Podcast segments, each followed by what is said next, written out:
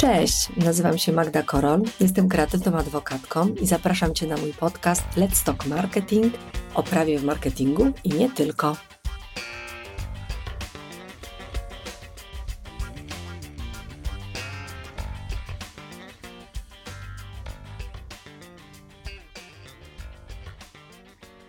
Cześć, witam Cię serdecznie w podcaście Let's Talk Marketing Magda Korol e, o prawie w marketingu i nie tylko.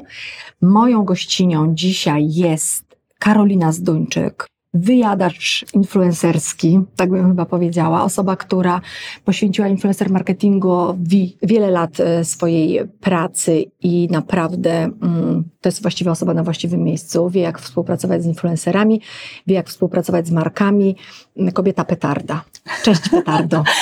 Dziękuję pięknie, dzień dobry, cześć, witam was wszystkich. Tak, mogę, mogę tylko jeszcze powiedzieć, że Karolina w tej chwili pracuje w agencji Tigers, którą z miejsca serdecznie pozdrawiamy. I cieszymy się, że jesteś, Karola, e, z nami. Ja się cieszę, że jesteś ze mną. Ja też się bardzo cieszę, bo każda rozmowa z Tobą jest naprawdę przyjemnością dla mnie. Super. Bardzo, bardzo, bardzo mi miło. Karola, e, ja postanowiłam sobie tak prowokacyjnie trochę, bo ja lubię Cię tak trochę sprowokować i lubię te nasze dyskusje. Cudownie. I teraz czy współpraca z influencerami jest passe? Tak sobie pomyślałam, że mhm. zatatuję ten nasz odcinek. I czy ona jest passe, czy nadal warto z nimi współpracować? Jak uważasz? Jeżeli mądrze współpracujesz z influencerami, to jak najbardziej warto. Ale, zawsze jest jakieś ale, słuchajcie.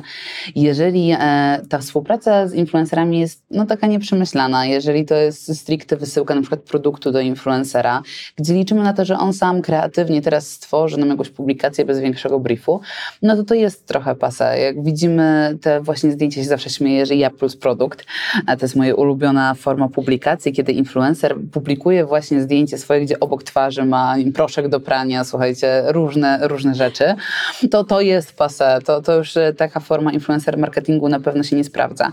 Dziś myślimy o influencer marketingu trochę inaczej. Myślimy o tym znacznie szerzej. Ten influencer marketing ma być przede wszystkim wiarygodny, ma być wartościowy i ma być dopasowany do marki i do jej strategii.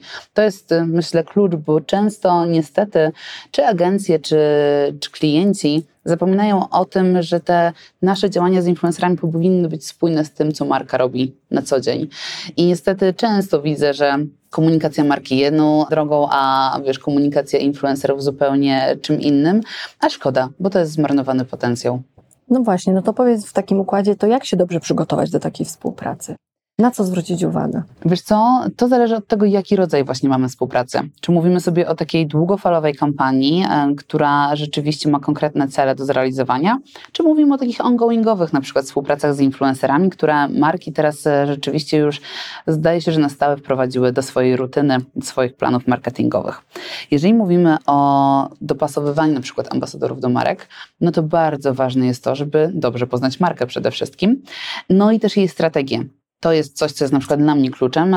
Na początku, zanim w ogóle zacznę myśleć o tym, jakiego influencera, twórcę, czy, czy też celebrytę, osobę publiczną widziałabym mm, przy tej marce, no to muszę zagłębić się bardzo mocno zarówno w markę, jak i w produkt, który dana osoba ma reklamować. No bo zdarza się niestety tak, że mamy osobę, która, dajmy na to, jest wege i zgłasza się do niej marka, promuje, która Mięsna. ma dokładnie, ma, ma produkty mięsne. No słuchajcie, coś tu nie gra, czujemy, że, że coś tu nie gra już na pierwszy rzut oka.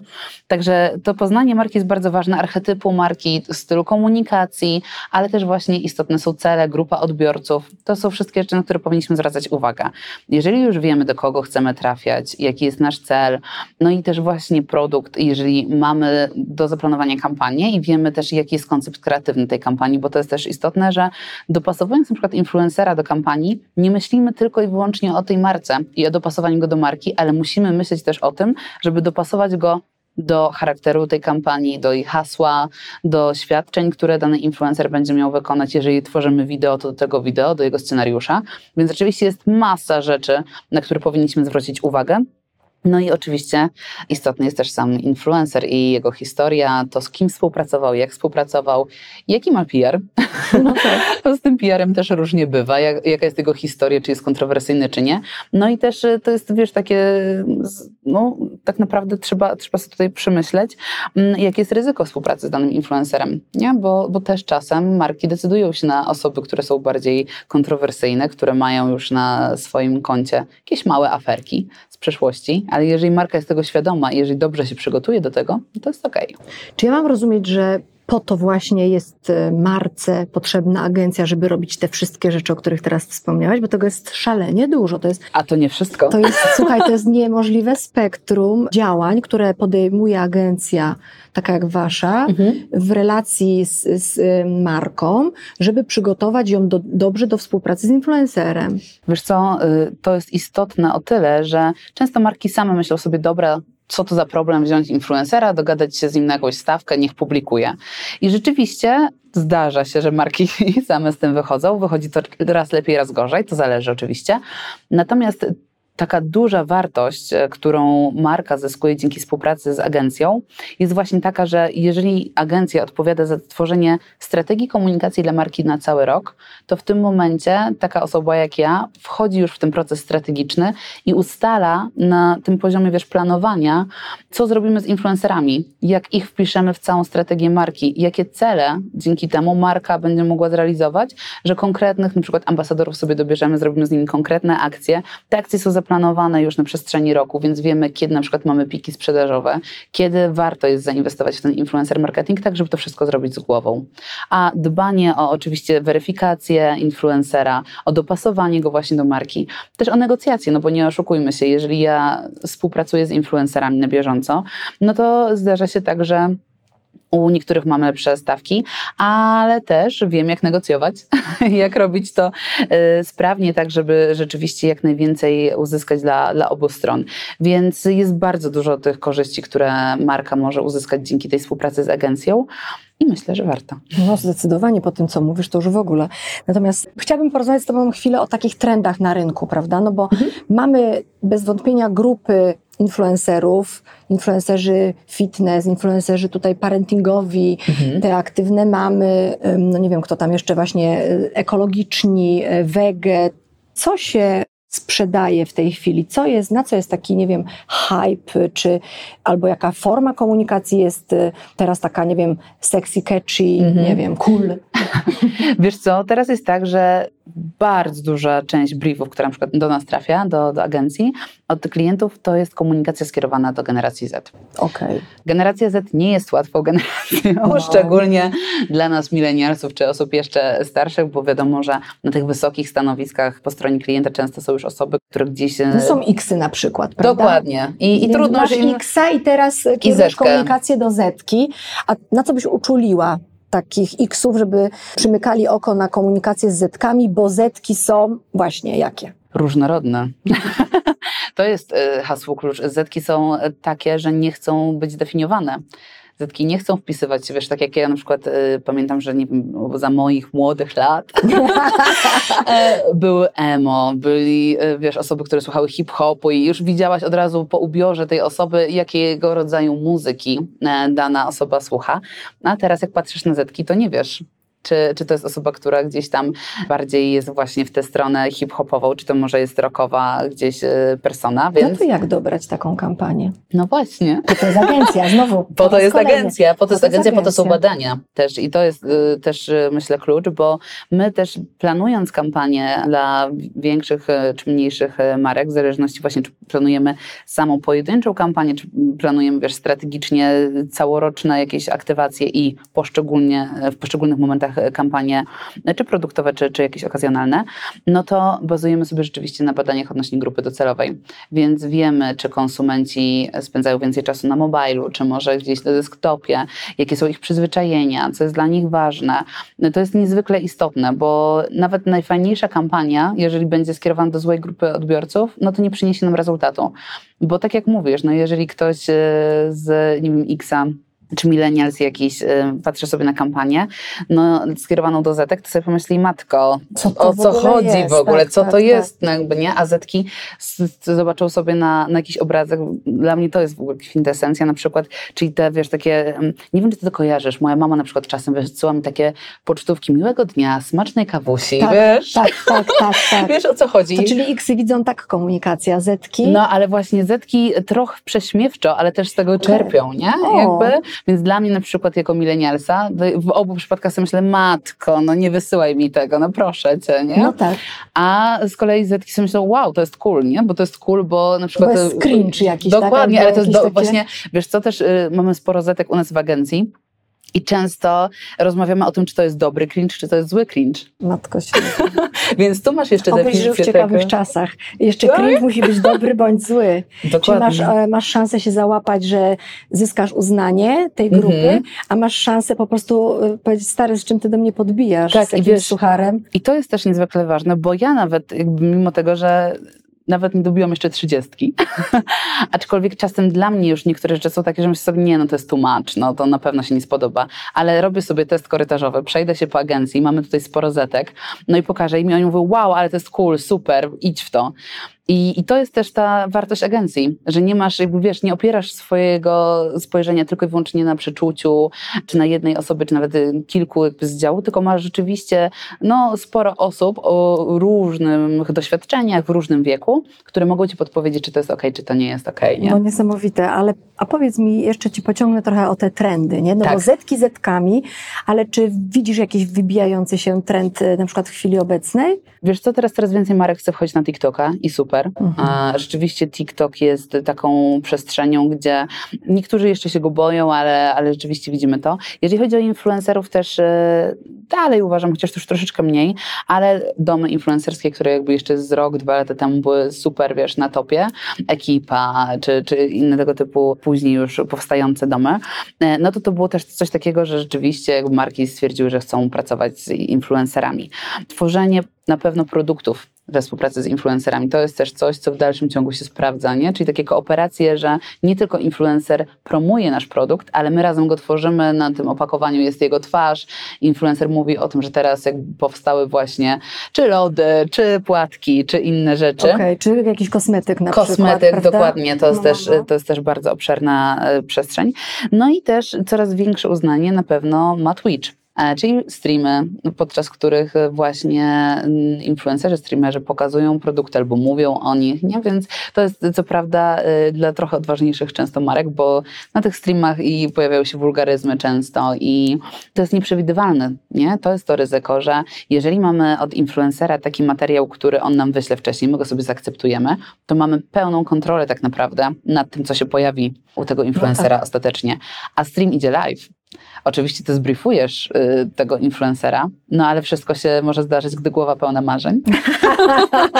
Tak, Więc rzeczywiście y, może, może różnie wyjść. No powiem ci, to, no to jest bardzo ciekawe, no bo to tak naprawdę tracisz trochę kontrolę. Tak. Ale ja bym nie była sobą i nie byłabym prawniczką, gdybym się nie spytała ciebie, czy ty jesteś fanką umów? Nie jestem fanką umów, ale wiem, że są potrzebne. Tak. Może to zależy. Nie jestem fanką tworzenia umów. O Okej, tak, to doprecyzuję okej. może. Jakby jestem osobą, która, no tak jak powiedziałaś, bardzo mi się spodobało, jak mi w ogóle przedstawiłeś, że jestem petardą. No, no, no. E, bo to myślę, że, że super e, właśnie pokazuje, jaki jest mój charakter. Okej. Ja No jestem tak. z tych kreatywnych, którzy lubią wymyślać, jak bardzo często tutaj w agencji wszyscy się ze mnie śmieją, że jak nie wiesz, jak stworzyć kampanię, w sensie nie masz pomysłu na kampanię, to dzwonisz się z Karolą na 5 minut i ona Tak. ci coś wymyśli. Ale nie zawracaj mi głowy Nie, weź, niech zrobi to ktoś inny. Ale powiedz mi Tak. taką rzecz, e, Karolina, z twojego podwórka. Mhm. Czy miałaś takie case'y, że coś się wydarzyło, tak jak z tym streamem, nie? Że Tak. to, co powiedziałeś, że to się wymyka spoza kontroli, że na przykład powinno było coś być w umowie, a się nie znalazło i Mhm. e, żałowałaś na przykład tego, albo na przykład wyciągnęłaś lekcję, no bo to niby nie ma Tak. co żałować, tylko trzeba wyciągać Dokładnie. jedynie słuszne lekcje, czy wyciągnąłeś taką lekcję na przyszłość i czy na przykład już w umowie jest coś, co do głowy by ci nie przyszło, co influencer Może by- zrobić. Dokładnie. Wiesz co, na przestrzeni lat, kiedy pracowałam z influencerami, oczywiście, że uczyłam się na bieżąco tak naprawdę różnych rzeczy. Też e, kiedy ja zaczynam, pamiętam, ja w ogóle, wiesz, pisałam magisterkę z odnośnie influencer marketingu i to było niesamowite, bo to było kilka lat temu i nie miałam prawie w ogóle żadnej bibliografii. Nie było literatury na ten temat. Dzisiaj już znajdziemy jakieś informacje, ale wtedy większość moich przepisów, pamiętam, to było na podstawie doświadczeń e, zawodowych. Niesamowite. Więc rzeczywiście jakby gdzieś z racji tego, że właśnie od początku w tym uczestniczyłam, no to to ewoluowało. Nie? Tak samo jak teraz mamy walking, mamy właśnie oznaczenia publikacji, wcześniej w ogóle o tym nie mówiliśmy. Ja też tak samo gdzieś tam y, mam wrażenie, że na przestrzeni tych y, kilku ładnych lat, kiedy pracuję z influencerami, to tak sobie do, do tych umów, które z nimi, do draftów umów, które z nimi tworzyłam, coraz to nowe rzeczy dosypywałam. Jedną na przykład z takich y, sytuacji, które wcześniej nie przyszły mi do głowy, a, a które sprawiły, że od tego momentu rzeczywiście już zawsze w umowach taki zapis mam, była sytuacja, w której influencerka dostała od marki produkty, no i zrealizowała świadczenia, ale że to były, wiesz, jakby różne gdzieś tam kosmetyki, więc wiadomo, no, potrzebujesz ileś tam mm, odcieni, bo nie wiadomo, co się dopasuje i tak dalej. E, często tych rzeczy no, jakby rzeczywiście się dostaje sporo. No i dziewczyna wrzuciła po prostu to do internetu do sprzedaży. No, z naszej perspektywy nie dość, że płacimy jej jako marka za produkty, no to jeszcze dziewczyna zarabia na tym dodatkowo, bo sprzedaje to, a sprzedaje to taniej niż marka, więc tak naprawdę robi konkurencję tej marce. Tutaj akurat udało mi się y, tak sprawić, że, że dziewczyna od razu to ściągnęła, jakby nie było problemu, zauważyliśmy to szybko. Natomiast rzeczywiście od tamtego momentu wpisuję w umowie, że jeżeli przekazujemy jakieś produkty w ramach tej umowy, to nie mogą zostać one ani sprzedane, ani nie mogą zostać rozdane w konkursie, bo też tutaj e, możemy powiedzieć prawnie, twórcza, tak, dokładnie, tak, ale możemy sobie wiesz, porozmawiać o tym, bo jeżeli ktoś robi losowanie, dajmy to produktów i nie zadba odpowiednio o wszystkie aspekty prawne, o czym no ty tak, możesz regulamin. powiedzieć. Dokładnie. konkursu. No to potem nagle jest ząg, bo okazuje się, że on rozdawał jako nagrody produkty marki X. Tak.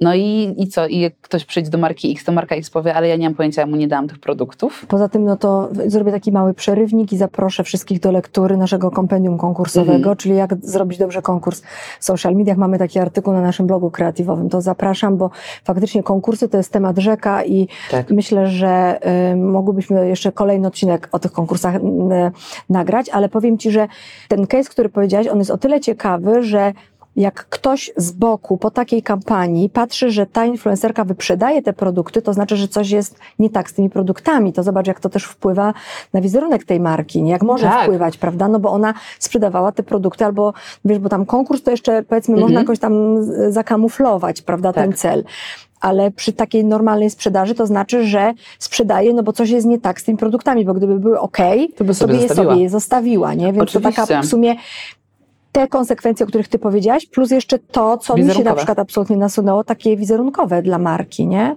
Tak, ale wiesz, jakby ten case, o którym ja mówiłam, to akurat mieliśmy kosmetyki, więc jakby wiesz, one były nieotwarte, tutaj jakby możesz podejrzewać, że rzeczywiście może jej nie podpasowało, whatever, chociaż oczywiście można gdzieś tam mieć e, różne teorie, ale rzeczywiście obserwowałam swego czasu, że to było nagminne, szczególnie jeżeli na przykład chodzi o ubrania. No tak. Influencerki, które są różne marki sportowe, niesportowe, gdzie influencerki dostają masę tych ubrań, pokazują je, mówią, jakie te ubrania są cudowne, wspaniałe.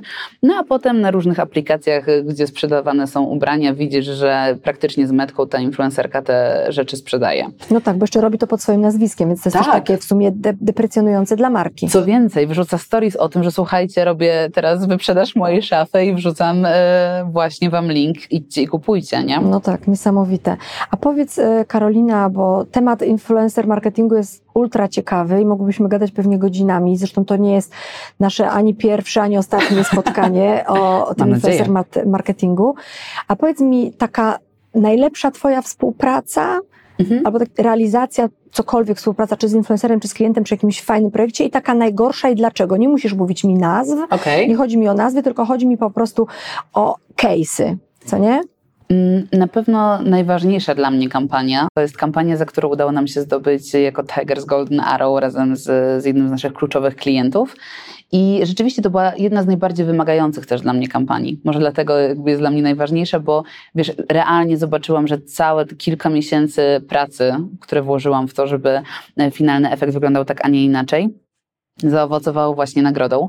E, gratuluję bardzo.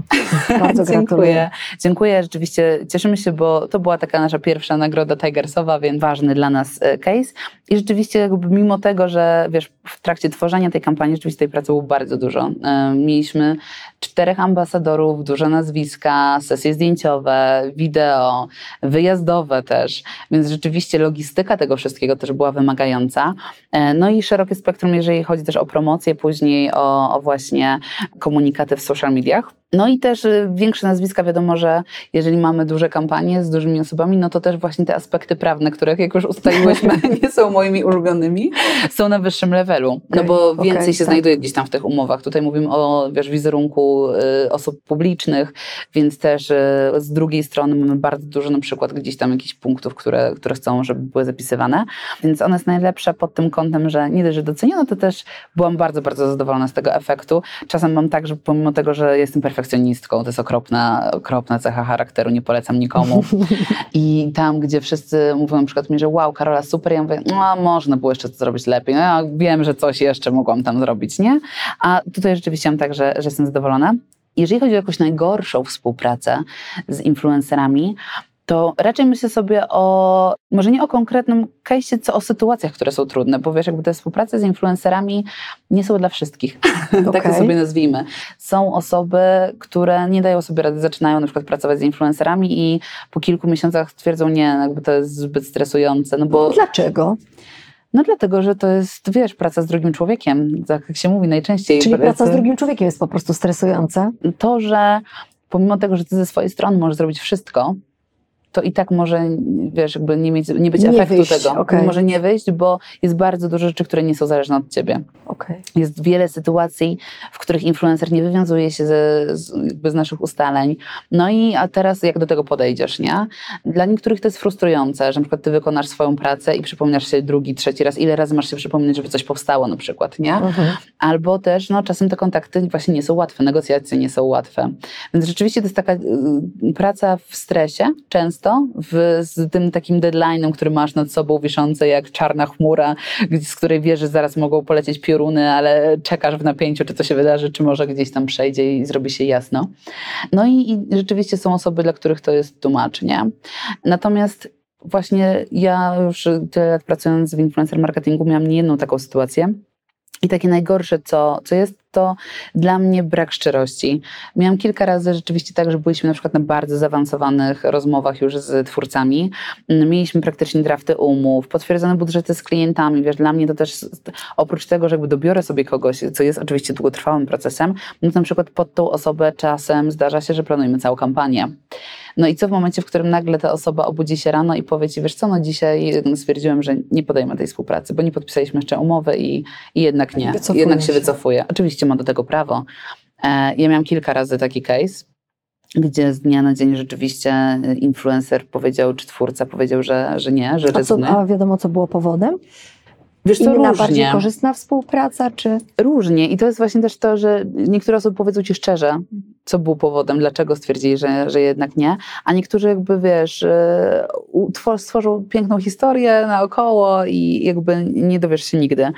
Najbardziej właśnie gdzieś tam pamiętam irytujące było takie, że taka współpraca, gdzie rzeczywiście miałam z twórcą ustalone, że konkretnego dnia wyślę materiały. Mm, Umowę wysłałam chyba z dwa czy trzy tygodnie wcześniej. Cały czas się przypominałam regularnie, żeby ją podpisano. E, Tej umowy nie miałam podpisanej, ale miałam zapewnienie, że zaraz, zaraz podpiszemy.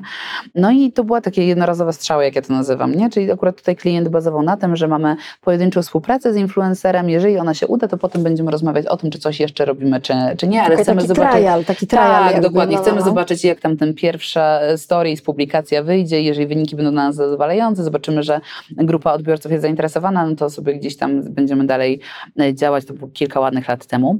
I wyobraź sobie, że e, publikacja miała być w środę. Ja cały czas się przypominam, mówię, słuchaj, nie dość, że nie mam podpisanej umowy, to jakby przesłałam już brief. Mamy poniedziałek, powinnam dostać materiał teraz do akceptu, no bo w środę publikujemy. No i w poniedziałek dostałam informację, wiesz co, jednak my tego nie zrobimy gdzie trzy tygodnie miałam, wiesz, zapewnienie, nie mówiąc o tym czasie wcześniej, kiedy się dogadywaliśmy i negocjowaliśmy, nie? Ale od tego momentu, kiedy już była umowa na stole, no i co masz zrobić No tak. teraz? E, No bo jeżeli podpisałeś umowę z klientem i zobowiązałeś się do tego, że ta publikacja pójdzie, no to jakby okej, ja akurat tu miałam tak, że tak jak y, gdzieś tam e, wcześniej miałyśmy okazję sobie e, rozmawiać odnośnie tych różnych umów, to no jakby ja zawsze się zabezpieczam. W kontekście zarówno mojej pracy z klientem, jak i influencerem. Więc nie miałam obawy o to, że nagle klient wyjdzie do mnie z roszczeniem, że miał być ten konkretny influencer, którego nie mamy, nie? Tylko y, no, na szybko szukałam zastępstwa. I rzeczywiście poinformowałam klienta, szczerze powiedziałam mu, jak wyglądała sytuacja, znaleźliśmy zastępstwo i tak naprawdę przesunęła nam się ta publikacja dosłownie o dwa dni, więc jakby nie było dramatu. Natomiast Czyli wyobraź... dramat, nie dramat. Dramat, dramat nie, nie dramat. dramat. No, tak, no. ale wyobraź sobie, że zamiast na przykład właśnie osoby, która już siedzi trochę czasu w tym influencer marketingu, wie kogo może zarekomendować, kto szybko zrobi materiał, bo to jest też to, że ja często mam świadomość tego, z kim mogę tak o po prostu podjąć współpracę i wiem, że będę miała jakościowy materiał na czas, i zrobimy coś szybko i jakby gdzieś tam właśnie na przykład po jakiejś dobrej stawce. No ale masz na przykład osobę, która dopiero zaczyna i ma na początek już taki strzał nie? to jest ciężkie. Jeżeli jeszcze masz klienta, który jest wyrozumiały, to okej, okay. ale często zdarza się tak, że niestety po drugiej stronie jakby jest po klient prostu roszczeniowy. klient roszczeniowy, któremu mówi, miałeś to zrobić, nie zrobiłeś tego, nie interesuje mnie, co się wydarzy. Jakby działaj. A Karolina, a y, spytam tak, czy ten rynek influencer marketingu czy ci influencerzy w Polsce, ty zauważasz, że oni się bardziej profesjonalizują, są bardziej mhm. rozbisurmanieni jednak? czy w którą stronę to zmierza? Kwowadis zapytam. Wiesz co, osoby, które stricte działają w influencer marketingu, czyli jakby teraz to jest w ogóle bardzo ciekawe, bo jak właśnie myślisz sobie o tych młodych ludziach, którzy zaraz wchodzą na rynek, no to przecież bardzo duża część osób y, mówi o tym, że ona będzie działała w internecie, nie? Jakby będzie tworzyła, powstają kierunki studiów związane właśnie z tym. Więc to jest mega interesujące. I jeżeli mamy właśnie takie osoby, które są świadome, które robią to nie od dziś, no to rzeczywiście to jest gdzieś tam jakby fajnie idzie. I teraz są dwie sytuacje. Okay. Bo z jednej strony bardzo często ci młodzi twórcy są właśnie teraz tacy, wiesz, nieopierzeni w tym, jakby no nie wiedzą trochę, jak, jak e, się w tym wszystkim odnajdywać. Zdarza się, że deadline to nie jest dla nich deadline, że nie do końca rozumieją, jakby jak współpracować z agencją, nie zdają sobie sprawy też z tego, jak czasem współpracować z klientem i że ta relacyjność właśnie jest niezwykle istotna, nie? Bo, bo to jest coś, co na przykład już osoby, które są dłużej w biznesie albo w ogóle osoby publiczne, to te osoby mają tego dużą świadomość nie? i wiedzą, że często warto jest jednak zadbać o tą relację z klientem.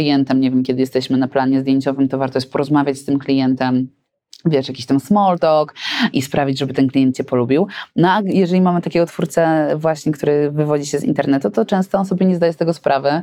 No i może jego zachowanie budzić trochę tam kontrowersję po stronie klienta, więc, e, więc no to, to są z jednej strony jakby taka młoda osoba potrafi ci zrobić o wiele lepsze materiały, które super się sprawdzają jakościowo niż taka osoba publiczna, ale z drugiej strony brakuje czasem tego doświadczenia, nie? Więc E, jeżeli chodzi, tak generalizując mocno, to myślę, że idzie to w dobrą stronę. Też patrząc na publikacje influencerów, no jakby coraz mniej jest właśnie tego, o czym mówiłem na początku naszej rozmowy, czyli tego ja plus produkt. ja plus produkt tak, produkt moje, moje selfie z produktem, który kocham nad życie. A rzeczywiście jakby twórcy zaczęli rozumieć to, że to musi być wiarygodne. Też zdarza się teraz, że wiesz, twórcy rezygnują ze współpracy z daną marką, bo wiedzą, że na przykład to nie jest dla nich wiarygodne. Czasem zdarza się tak, że twórcy rezygnują ze współpracy z marką, bo liczą na współpracę z inną marką. Okay. Myślą już sobie gdzieś tam długofalowo i myślą, że nie opłaca im się na przykład na ten moment podjąć tej współpracy. Czyli takie myślenie strategiczne wchodzi tak. grę, nie? Takie już Dokładnie. biznesowe bym powiedziała. Dokładnie mocno. tak, nie? Więc, więc to jest fajne. Jakby widać, że zarówno tak jak z naszej strony marketingowej ten influencer marketing jest na coraz wyższym poziomie i jakby jest, wiesz, bardziej też od strony właśnie prawnej już mhm. ułożony. Tak, tak samo od strony influencerskiej też widzę, że nie jest to już takie ad hocowe działanie, tylko często już ludzie myślą o tym rzeczywiście jak o biznesie po prostu. No, powiem Ci, Karolina, bardzo ciekawa rozmowa nam wyszła i chętnie bym e, się spotkała z Tobą na przykład za rok, żeby zrobić Jasne. update tych naszych e, tutaj um, test, mhm. prawda, i tego, w którą stronę to wszystko zmierza. Natomiast tymczasem chciałam Ci bardzo podziękować, bo to jest niewyczerpane źródło, że tak powiem, rozmów naszych. Tak. Ten influencer marketing to jest arcyciekawe zjawisko. Bardzo Ci dziękuję, że się podzieliłaś e, z, ze słuchającymi mojego podcastu e, tymi swoimi protypami, tym swoim mhm. doświadczeniem, e, które po prostu przebija się z każdego zdania, które wypowiadasz. bardzo, bardzo w tym miejscu serdecznie zapraszam do Waszego podcastu Tigersowego. Tak. Niezależnie zapraszam wszystkich, którzy nas słuchają, do zadawania pytań. Dajcie znać, czy ta formuła e, z gośćmi Wam się podoba. Serdecznie zapraszam do śledzenia mniej Karoliny w socjalach. Będziemy na pewno jeszcze nieraz występować razem i mówić o tym influencer marketingu. Dajcie znać, czy Wam się podobało. No i co, bądźmy w kontakcie, nie? Jak najbardziej. Ja bardzo dziękuję Ci, Magda, że mnie zaprosiłaś. No i tak jak powiedziałam na początku, rozmowa z Tobą to była przyjemność i też mam wrażenie, że zawsze nie mamy wystarczająco dużo czasu. Nie mamy. Ale do, zrobimy jeszcze dogrywkę. Także Dokładnie tak. pozdrawiamy Was serdecznie i jesteśmy w kontakcie. Dzięki, Cześć! Pa!